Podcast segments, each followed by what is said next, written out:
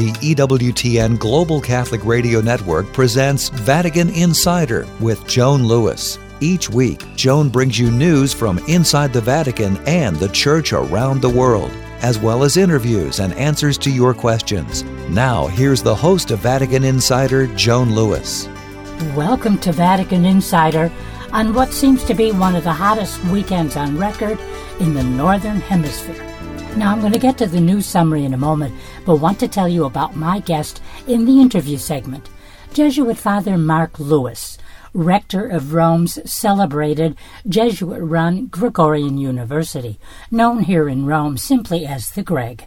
By the way, same last name, but we are not related. A native of Miami, Florida, he was ordained a priest on June 8, 1991. In part two of our conversation, we look at how the Greg, preparing for the 2025 Holy Year, will offer a new diploma in the history and art of Jubilees, a one year course that will start from the academic year 2023 2024 at the Faculty of History and Cultural Heritage of the Church.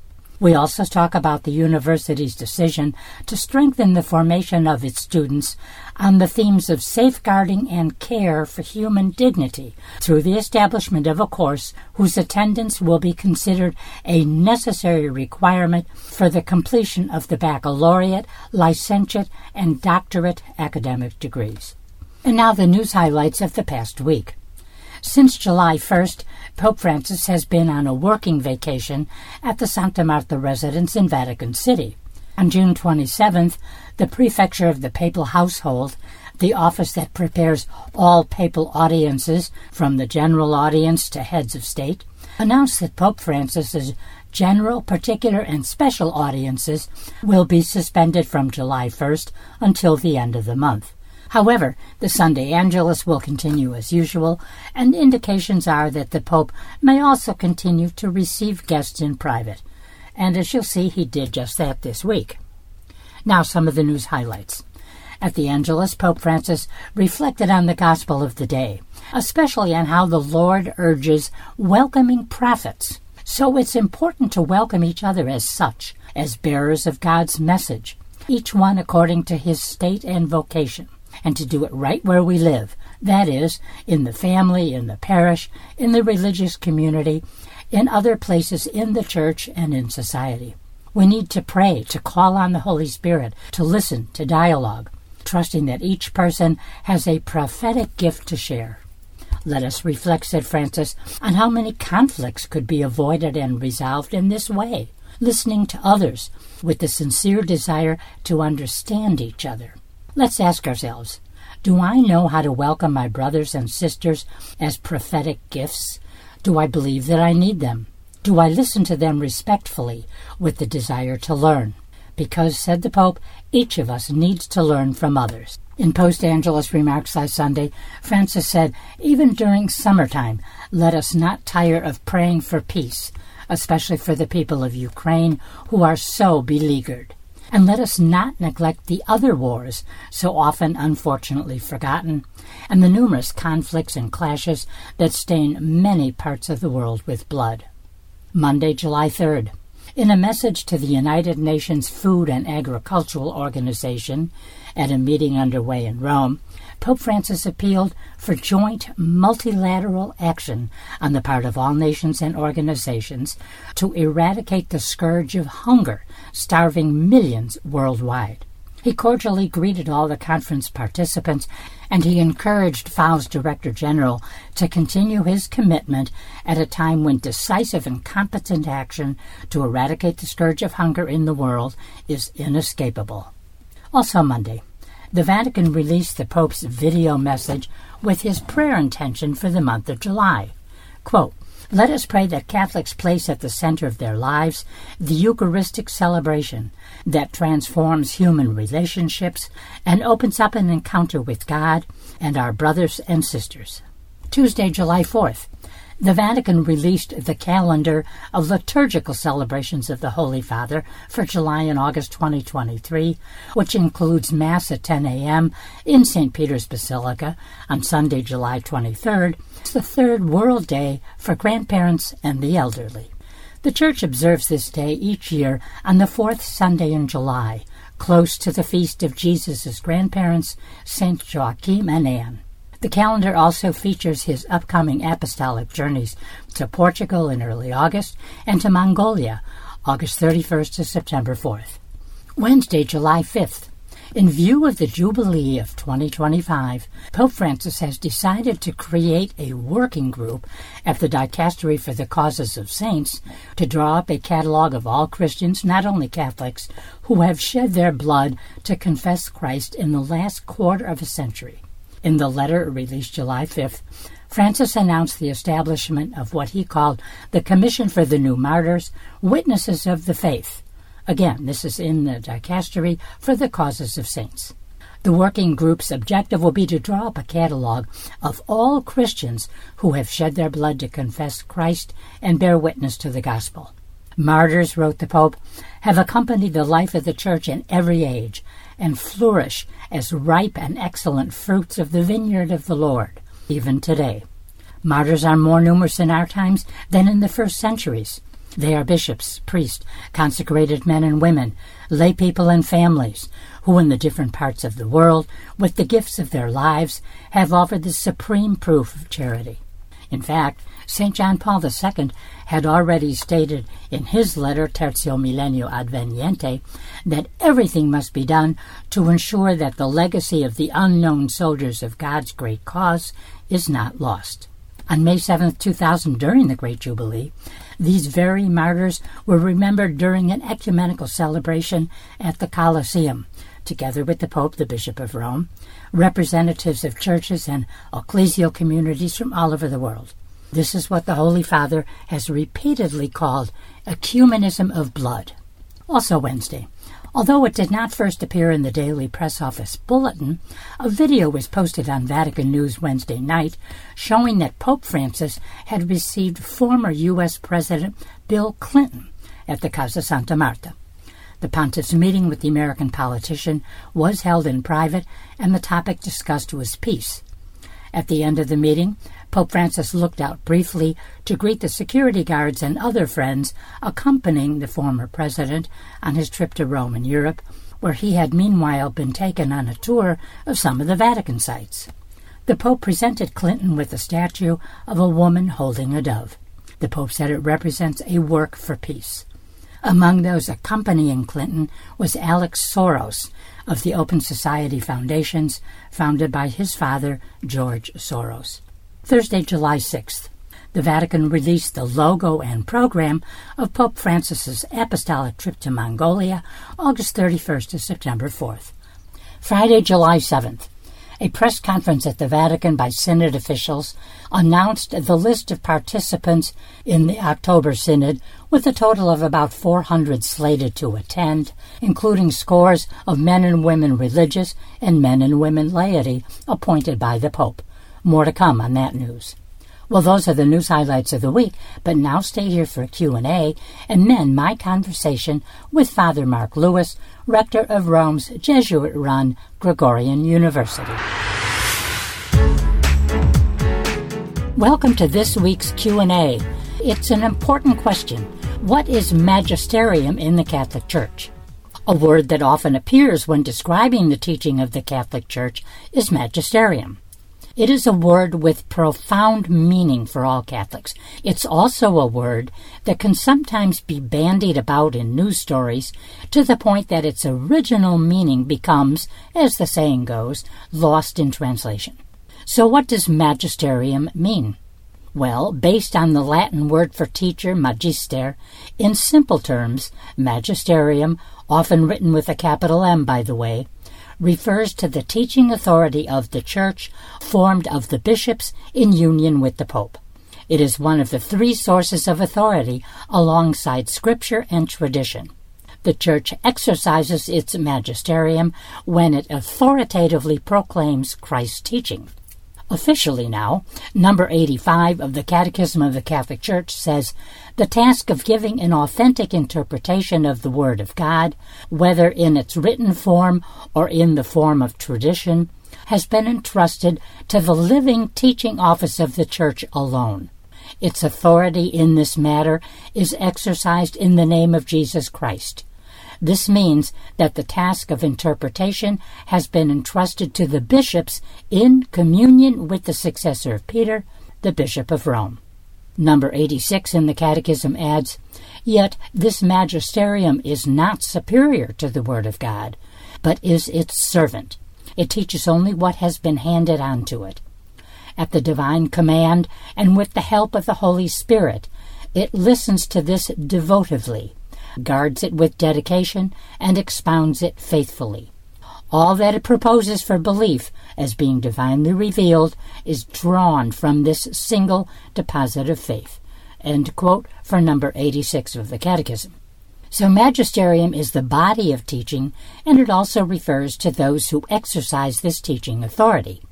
In other words, to the Pope and to the bishops, teaching in union with him magisterium can refer to a particular body of teachings that have been authoritatively proclaimed. You probably might have read something like the 1968 encyclical Humanae Vitae belongs to the magisterium of St. Paul VI. There is an ordinary magisterium, the ordinary teaching of the popes and bishops as they conduct their ministry. When they teach in an especially solemn way, that is referred to as an act of the extraordinary magisterium. In the case of popes, this term is reserved only for instances when a pope infallibly defines a truth. All other instances of papal teaching are termed ordinary. The term extraordinary magisterium is also used for ecumenical councils individual bishops are not capable of exercising the Church's extraordinary magisterium. All of their teachings, by necessity, belong to the ordinary magisterium.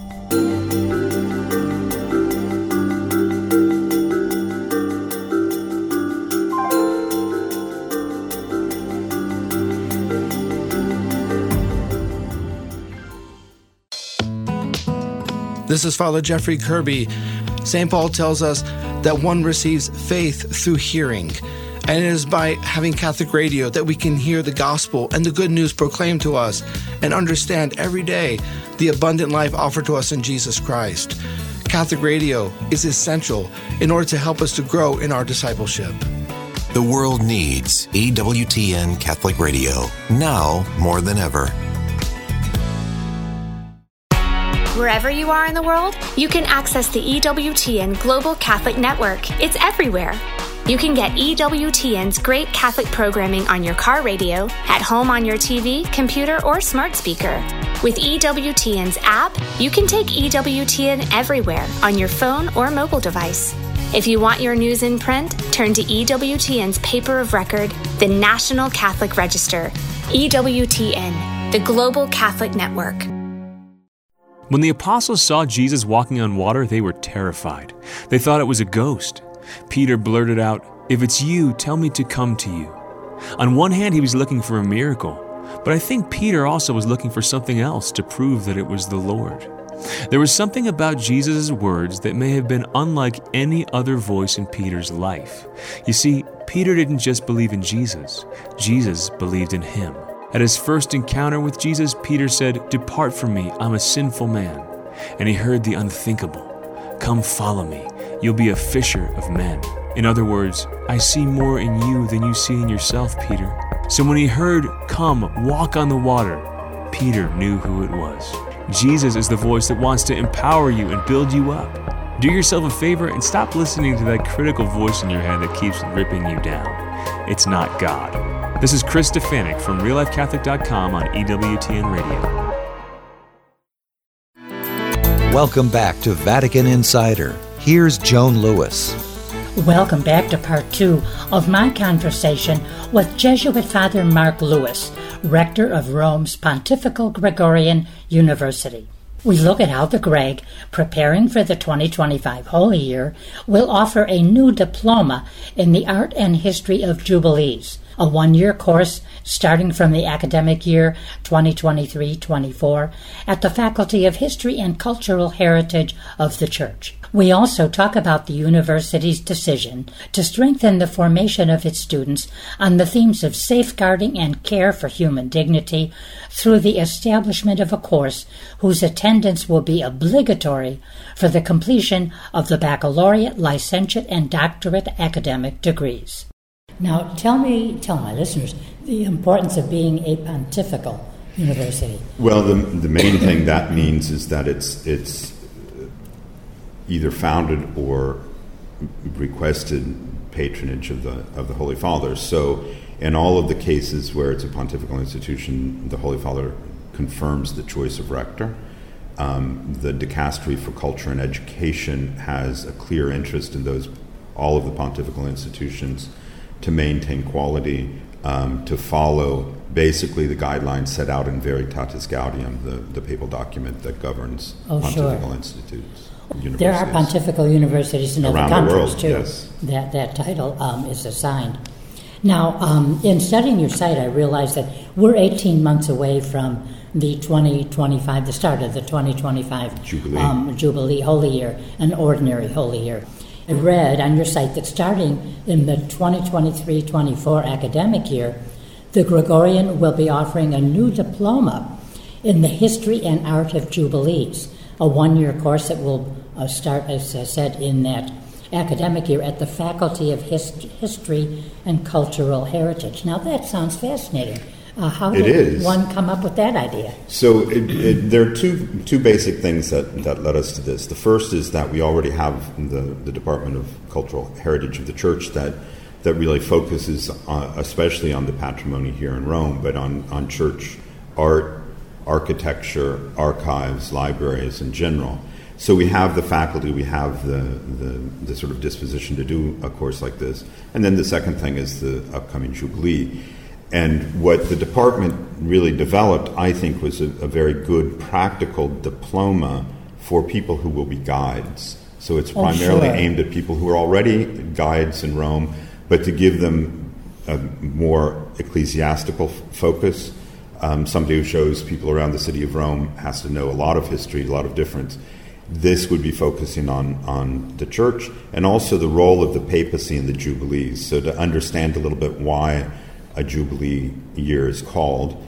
And then um, the other thing to really make note of here is that it's it's also with the patronage of the Fabbrica San Pietro, Oh, the, the the people who sort of maintain and care for the St. Peter's Basilica, and also um, the Vatican Dicastery for Evangelization of Peoples, because Sure. the Jubilee is also a part, is a great opportunity to evangelize people who would be coming And they're the Jubilee organizers, basically, for, for the, Jubilee. Vatican. So in both cases, they, they were very interested in the program that we put together. So they they, Oh, they are um, their seals are on our diplomas. So that's very Oh, important. wonderful. Well, I wrote a book for the um, Jubilee year 2000, then the Mercy year 2015 2016.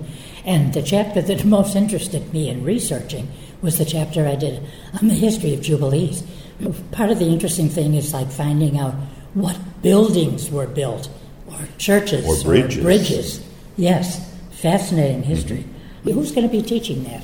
So it's under the, the, the guidance of our the director of our department, Ottavio Bucarelli, who is the director of the Department of the Cultural Heritage of the Church, and then the rest will be staff from our department. It will be pretty much exclusively in that that department. So a year-long course is like an, several hours a week. Uh, It's going to be it's going to be aimed to be a little bit outside of the usual school hours to allow people who are working as guides to attend. Oh, sure. Um, so there will be there will be things made. The the to my mind the more important thing is actually going on site and seeing places and talking about specific locations in Rome. because it is a church event, so you have to. Uh, Mm-hmm. uh, um, it's just you have to have the ecclesiastical side of it for sure, and spiritual, etc. So, um, well, that's fascinating. I'm going to look forward to being one of the groups guided by Yes. uh, the students. So, now I also know the website said that the university has decided to quote strengthen the formation of its students on the themes of safeguarding and care for human dignity through the establishment of a course whose attendance will be considered a necessary requirement for the completion of the baccalaureate, licentiate, and doctorate degrees. And this is offered by the Institute of Anthropology. And I have in- interviewed in his office um, Father Zollner. So tell us about that. So, for the last two years, we've been having that program offered on, on a voluntary basis to, to our new students primarily. Um, and quite frankly, the idea came in part from the Angelicum that started the year before us. Um, because they saw, despite the fact that many of the, the residential colleges have a program like this for their students, that there are a lot of people who are either out of, uh, out of the college system or in colleges that don't have either enough students to do it or, or haven't started it. So, with the Angelicum, we decided two years ago to provide and recognize each other's programs both sort Good. of initiated by and, and, organized by the Institute for Anthropology, in such a way that that a good number of students would be um, have a chance to do this. This coming year will be the first year that it's obligatory, but again, if if they've done the program in their college, many of which are done also by the Institute of Anthropology, or in their diocese or in their religious community, then they don't have to repeat it. But it's basically a seminar that would allow, give them the basics of, of recognizing, preventing, reporting. Sure. So things that in the United States we've done for many years now. Exactly. But we're, we're starting to get to here. I think it will continue to grow across the pontifical institutions here in Rome. Uh, Santa Croce also has a program now similar to this. I think uh, we also have have done this program for our faculty and for our staff, our administrative staff. No, that's an important, a wise decision, and I think you know making it mandatory for those who do not had not previously followed a, a, a similar course. You know. Now, I've been fascinated over the years that I've lived in Rome by uh, meeting ambassadors, other officials at uh, the Food and Agricultural Organization, etc. And one thing they have always said, all of them have always said, when, when I would ask them about being newcomers in Rome or something, um, you, of course, you get to know the city and the language.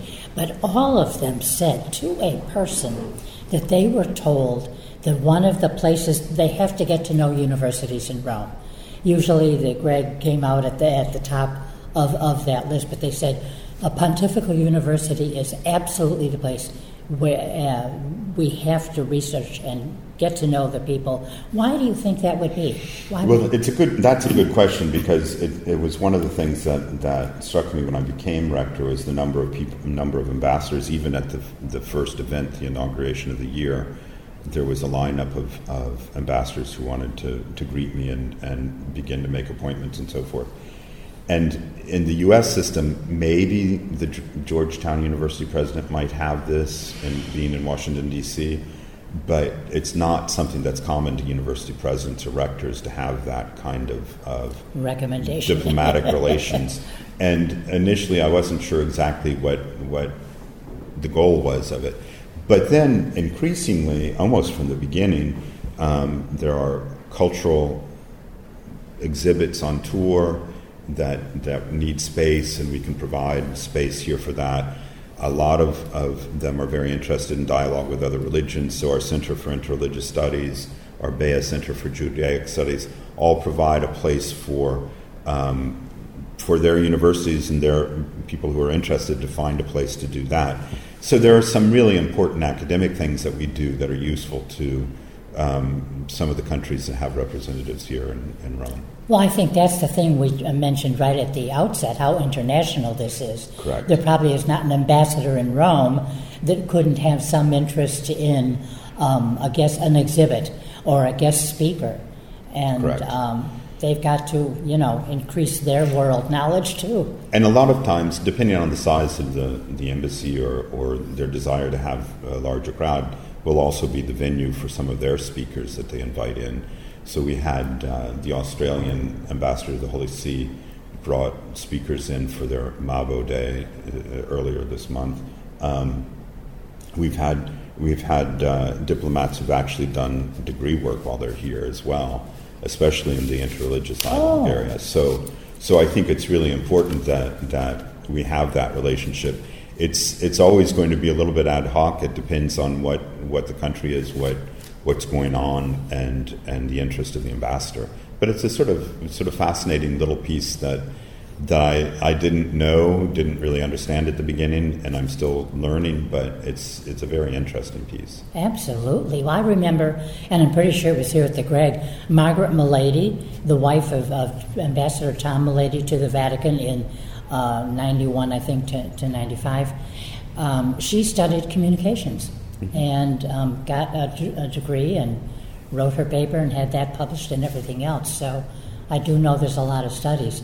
But, well, you know, I want to thank you for being generous with your time because I can't even imagine the workload, the requests made on you by the department heads, by the deans, by visitors such as Joan, et cetera, and by ambassadors. So, um, Father Mark Lewis, thank you so much for your time and, and the best of luck on all of your priorities and new programs. And uh, what time of the day is the pro- late afternoon the one for guides, the one for the Jubilee? Uh, I can give you uh, our little pamphlet on that, which will give you more information. But it's it's going to be yeah more in the afternoon, I believe. Oh, wonderful. So maybe I could enroll. There you So, go. Anyway. There you go. Well, listen, God bless you and Thank have you. a wonderful, uh, we're approaching summer, of course. Well, you don't close in the summer, you still have. We close in. August. Oh, good. Okay. Yeah, typical. nobody in, in Rome is here in August, pretty much. Nobody And in their We right don't have air conditioning, Yeah. so it's not not a good place to be in the summer. It's the We Italian don't- thing. We don't have a summer school. You know. Oh, good. Okay. No, so we finish when we finish exams this month. We'll be done until September, October. Oh, wonderful. Well, on that basis, uh, you're probably going to be packing your bags soon, or, or whatever. Good luck to you and your staff and the students. Thank you. And God bless Thank you. Good. Thank you for coming.